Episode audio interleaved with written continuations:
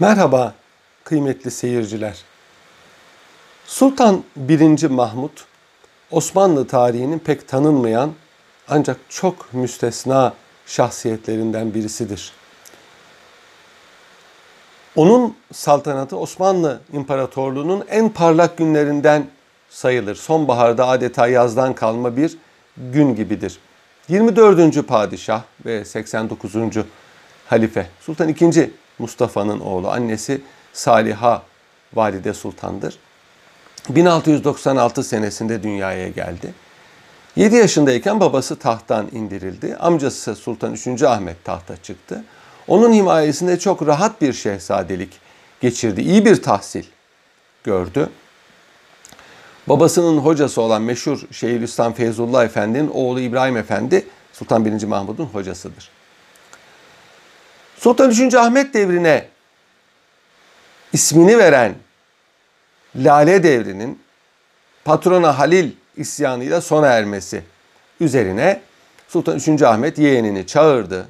Sultan 1. Mahmud'u, Şehzade Mahmud'u çağırdı. Tahta o çıkacak çünkü. Ona bazı nasihatlarda bulundu.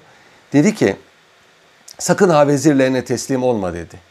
Onların hallerini araştır ve böyle 5-10 sene bir e, veziri, bir kişiyi vezirlikte tutma. Merhamet sahibi ol. İhtiyaç sahiplerine adaletle ve cömertlikle davran. Kimsenin bedduasını alma. Şehzadeler sana emanettir. Tasarruflu davran. Cömert ol ama tasarruflu davran. İşi kendin gör. Başkasına itimat etme. İşte benim halim sana nasihat olarak kafidir. Devlet işlerini ben ve baban başkalarını bıraktığımız için başımıza bu hal geldi. Sen böyle olma bizzat idareyi ele al diye nasihatta bulundu. Sonra saraydaki dairesine çekildi. 6 sene sonra da vefat etti.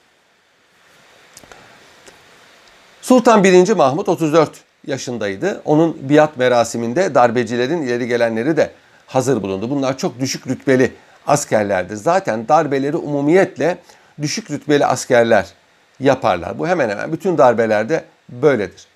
Onlar hala iktidara hakimdiler. Ee, eski Vezir-i Azam Nevşehirli damat İbrahim Paşa'nın izlerini ve Lale Devri'nin hatırasını silmek istiyorlardı. Onun için yapılmış bulunan yüzlerce sarayın e, bulunduğu Sadabat semtinin ve sadrazamın memleketi olan ve sadrazamın kurduğu Nevşehir İbrahim Paşa'nın kurduğu Nevşehir'in ortadan kaldırılmasını, yakılarak ortadan kaldırılmasını istediler. Padişah Nevşehir'i kurtarmaya muvaffak oldu. Sadabat'taki kasırların da yakılmasına değil, bizi rezil mi edeceksiniz aleme dedi, yıkılmasına razı oldu. Böylece bugün Kağıthane'de bulunan Sadabat semtindeki 120 kadar kasır yerle bir edildi. Patron Halil kendisine veresiye et veren bir Rum kasabı Boğdan prensi yapmıştı. O zamana kadar rastlanmamış bir şekilde Divan-ı Humayun toplantılarına katılmak istedi. Bu da yetmiyormuş gibi defterdarı ailesiyle beraber dışarı attı ve onun konağına yerleşti. Bu hadise vaktiyle darbecilere destek veren askerlerin e, bunlardan iyice yüz çevirmesine sebep oldu. O zaman Sadrazam Damat Mehmet Paşa, yine o zaman Kırım İstanbul'da bulunan Kırım Hanı Kaplangiray ve Darüs Saade ağası yani sarayın amiri Beşir Ağa padişaha destek veriyordu. Patron Halil Arnavut asıllı bir gemi tayfasıdır. Padişah onu yemeğe çağırdı bir gün. Revan Köşkü'nde yemek verecek. Zannediyorum Revan Köşkü, Bağdat Köşkü de olabilir ama ben Revan Köşkü diye hatırlıyorum. Patron Halil de vezir rütbesi alacağını umarak saraya gitti. Yemeğe oturmadan önce cellatlar üşüştüler ve bu darbeciyi ortadan kaldırdılar. Böylece Osmanoğullarının değişmez saltanat ananesi tahakkuk etti. Amcası Sultan 3. Ahmet 1703 Edirne vakasını tertipleyenleri ortadan kaldırdığı gibi Sultan 1. Mahmut da 46 gün süren darbenin izlerini silmeye muvaffak oldu. Ancak İran harpleri devam ediyordu. Osmanlı ordusu Hemedan önünde zafer kazandı. 40 bin kişilik İran ordusunun 30 binini imha etti. Kirmanşah, Urmiye, Tebriz geri alındı ve 1732'de sulh yapıldı. Cenubi Kafkasya Osmanlılar'da, Cenubi Azerbaycan ise İranlılar'da kalıyordu. İran ordusunun kumandanı e, İran tarihinin yetiştirdiği en büyük askerlerden Nadir Han Şah ikinci Tahmasp'ı tahttan indirdi. Onun 10 aylık oğlunu tahta geçirdi ama fiilen iktidar tamamen Nadir Han'ın elindeydi. Nadir ertesi sene Bağdat'ı kuşattı. Eski Vezir-i Azam Yeni Anadolu Beylerbeyi Topal Osman Paşa ki Namık Kemal'in dedesidir. 120 bin kişilik İran ordusuna karşı Bağdat önlerinde büyük bir zafer kazandı. İran ordusu 30 bin kayıp verdi. Şah da yaralandı, geri çekildi. Ee, daha doğrusu Nadir yaralandı, geri çekildi. Ee, şehir 7 ay direnmiştir e, İran ordusuna ve böylece muhasaradan kurtuldu. Sultan 1. Mahmud'a da Gazi ünvanı verildi. Sene 1733. Nadir rahat durmadı. O kış Kerkük'teki Osmanlı karargahına baskın yaptı. Zaten hasta olan Topal Osman Paşa şehit düştü. Ardından Arpaçay'da paşanın yerine geçen Köprülüzade Abdullah Paşa'yı şehit etti. Abdullah Paşa Fazıl Mustafa Paşa'nın oğludur. Onun babası da 44 sene evvel Salankamen muharebesinde Avusturya harpleri sırasında şehit düşmüştü. Bu iki kıymetli serdarın ölümü Osmanlı ordusunun maneviyatını sıfıra indirdi. Revan, arkasından Gence, arkasından Şirvan ve arkasından Tiflis elden çıktı. Kırım Hanı Kaplangiray Kafkasya üzerinden yardıma gelmek istedi fakat İran'ın müttefiki olan Ruslar onun önünü kestiler. Bunun üzerine Rusya ile de vaziyet gerginleşti. Daha evvel Prut ve Edirne muahideleri yapılmıştı. Ruslar onu ihlal etti. Azak ve Kırım'a hücum ettiler. Sene 1736. Avusturya da bunu fırsat bildi ve ertesi sene Osmanlılara harp açtı. Osmanlılar iki cephede muharebe yapmak zorunda kaldılar. Ama buna rağmen Sırbistan'ı ve Belgrad'ı geri aldılar. Bunun üzerine Avusturya sulh istedi. Belgrad muahedesi imzalandı. Rusya da tek başına harbi yürütemeyeceğini görünce sulh istedi ve eski halin iadesi suretiyle sulh yapıldı. Ruslar Kırım'dan, Karadeniz'den uzaklaştılar. Bu hadiselerde Fransa Osmanlıları destekledi. Bu sebeple Fransa'ya evvelce verilmiş olan ticari imtiyazlar yenilendi. 1736'da Nadir kendisini şah ilan etti ve yeni bir hanedan, Avşar hanedanı kuruldu. E, Safevi e, ailesi uzaklaştırıldı iktidardan, Avşar ailesi kuruldu. Onlara da Kacarlar, arada Zentler var. Kacarlar halef olacak. Kacarları da Kacarları da Pehleviler halef olacaktır İran'da.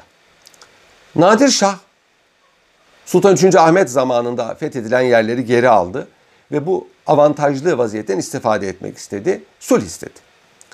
Bir yandan Rusya ile muharebe halinde olan Osmanlılar bunu kabul ettiler ve 13 yıllık kanlı muharebelerden sonra 1639 tarihli meşhur Kasr-ı Şirin muahedesinin hükümlerini teyit eden bir muahede, bir anlaşma imzalandı 1736 senesinde.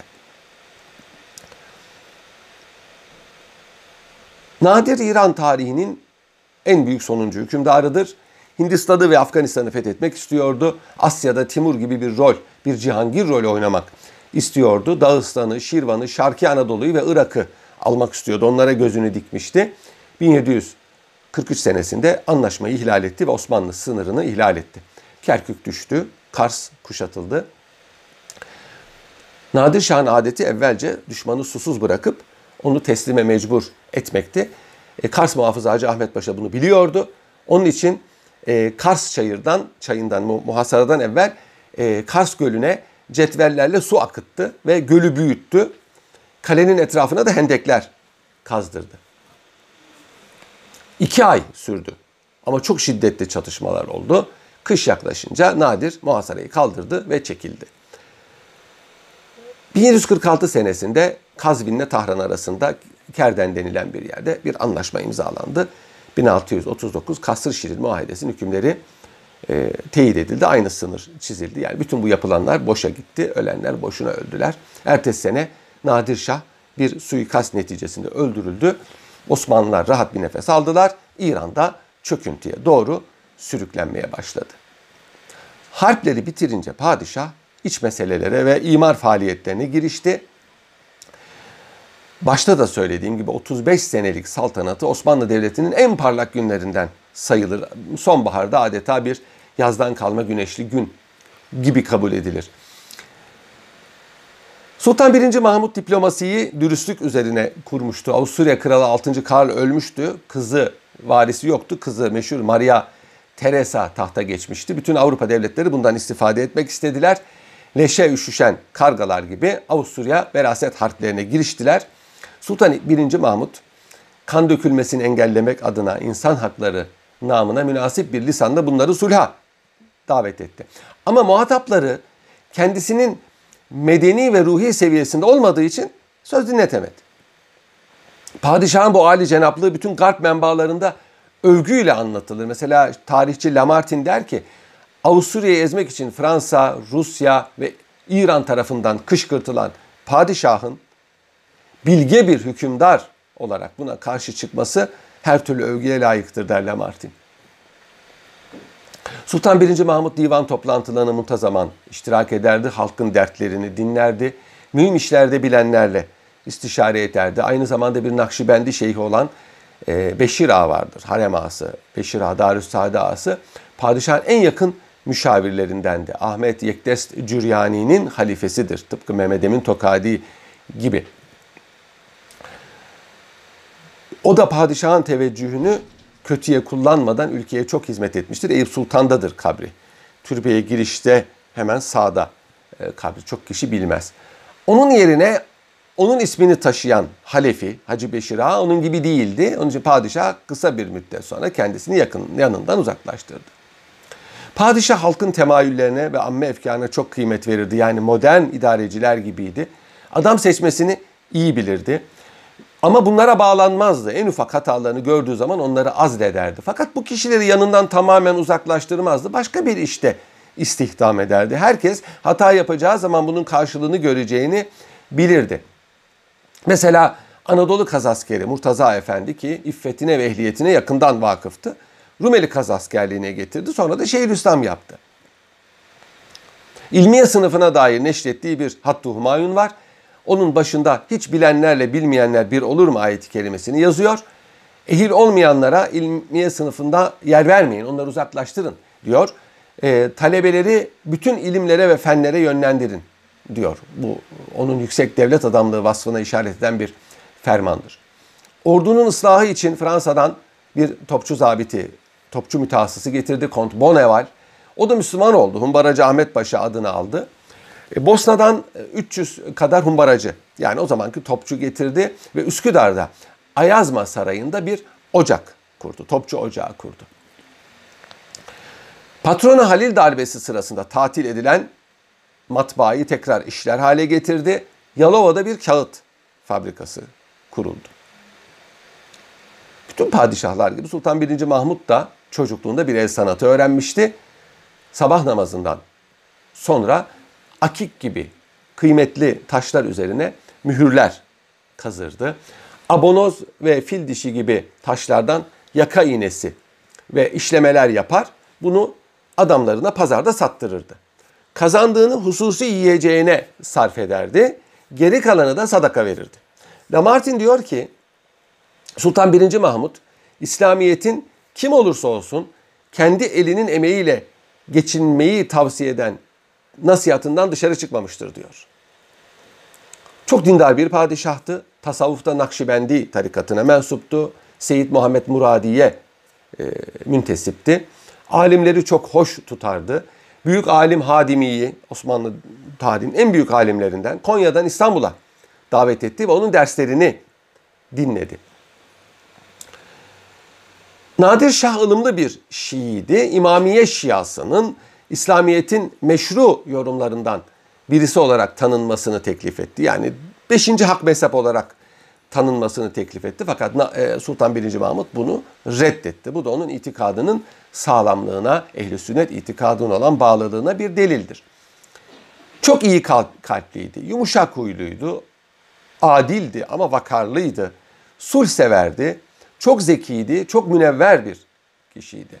Mercan'da bir yangın çıktı. 12 saat sürdü ve esnafı mahvetti.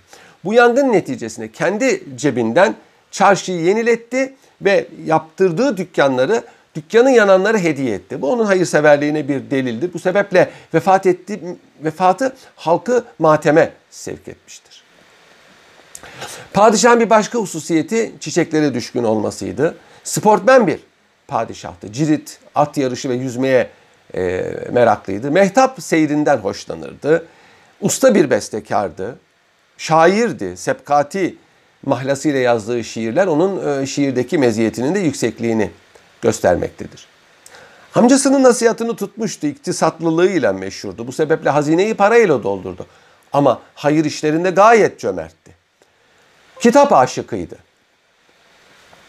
Ayasofya, Fatih, Süleymaniye ve Galatasaray'da kütüphaneler yaptırdı. Ayrıca Belgrad'da ve Vidin'de kütüphaneler yaptırdı. Her yerden topladığı nadide, kıymetli yazma kitapları buralara koydurttu. Sadece Ayasofya Kütüphanesi'nde 4000 kitabı vardı. Bunların devamlı yaşaması için de vakıflar yaptı. Bugün de ayakta olan Cağaloğlu Hamamı ve etrafındaki evler Ayasofya Kütüphanesi'nin vakfıdır. Fatih Camii yanında bir Darül Hadis yaptırdı. Burada Sahih-i Muhari okutulmasını e, vasiyet etti. Ayasofya Külliyesi'nde bir Sibyan Mektebi yaptırdı.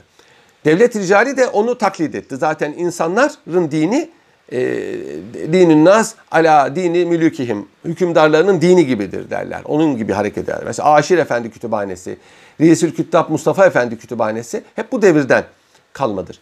Fatih Camii'nin yanındaki e, yaptırdığı kütüphanede iki katlı altı odalı bir kuş evi vardır. Anlaşılıyor ki e, yaptırdığı kütüphanelerle tanınan bu kitap aşıkı padişah kuş sevgisinin de icabını yerine getirmeyi unutmamıştır. Sirkeci'de Yıldız Dede mescidini yaptırdı. Bugün mevcut değildir. Beşiktaş'ta Arap İskelesi, Üsküdar'da Mahmudiye, e, Tulumbacılar Odası, e, Defterdar Kapısı ve Yalı Köşkü mescitlerini yaptırdı. Bugün bunlar ayakta değildir. Rumeli Hisarı'nda Hacı Kemalettin Camii'ni yaptırmıştır. Bugün İskele Camii diye biliniyor. Kandilli Camii'ni yaptırmıştır. Bayezid Camii'nin kubbesini tamir ettirdi. Bayezid Beylerbeyi Camii'ni tamir ettirdi. Karaköy'de 8. asırda Müslümanların askeri harekatından kalma bir yeraltı camii vardır. Eskiden mahzendi, kurşunlu mahzen. Buraya bir e, minare ekleterek orayı ibadete açtı. İstanbul Arap Camii'ni e, Sultan 1. Mahmud'un annesi Saliha Valide Sultan tamir ettirmiştir. E, Sultan 1. Mahmud'un inşaına başlattığı Nur Osmaniye Camii'ni kardeşi Sultan 3. Osman tamamlatmıştır. İşte bu sebeple Sultan 1. Mahmud'a muammiri bilat derler. Yani beldeleri tamir eden demektir. İstanbul ve Edirne arasındaki bütün resmi binaları, kamu binalarını tamir ettirdi. Topkapı Sarayı'na da tamirat ve ilaveler yaptırdı. Tophane sahilinde denizi doldurdu ve orada bir meydan açtırdı. Tersane deposunu yaptırdı. Yanındaki çöp mahzenini yeniletti. Sultanahmet'te Çatalçeşme'de Defterdağlık binasını tamir ettirdi. Beşiktaş'ta Bayıldım kasrını yaptırdı. Yuşa Tepesi'nde Tokat Köşkü'nü yaptırdı ki Hümayun Abad e, kasrı diye bilinir. Kan, Kanlıca'da Mihrabat kasrını yaptırdı. Kandilli'yi çok severdi. O semti şenlendiren de o olmuştur. Sadece İstanbul'da değil, İstanbul dışında da hayratı çoktur. Kahire'de yakın zamana kadar Türk talebelerin kaldığı ve halen ayakta bulunan bir Sultan Mahmut tekkesi vardır ve yanında da kütüphanesi vardır. Onu yaptırdı. Ruslar tahrip etmişti Bahçesaray'daki Han Sarayı'nı, camiini ve kütüphanesini. Onları tamir ettirdi. İstanbul'un Galata yakasındaki e, yakasına su getirtti. İstanbul'un su meselesi meşhurdur. Bu vesileyle bir maksem yaptırdı. Ki hala ayaktadır ve Taksim semtine ismini veren bu maksemdir. Taksim dağıtmak, suyu dağıtmak manasına gelir.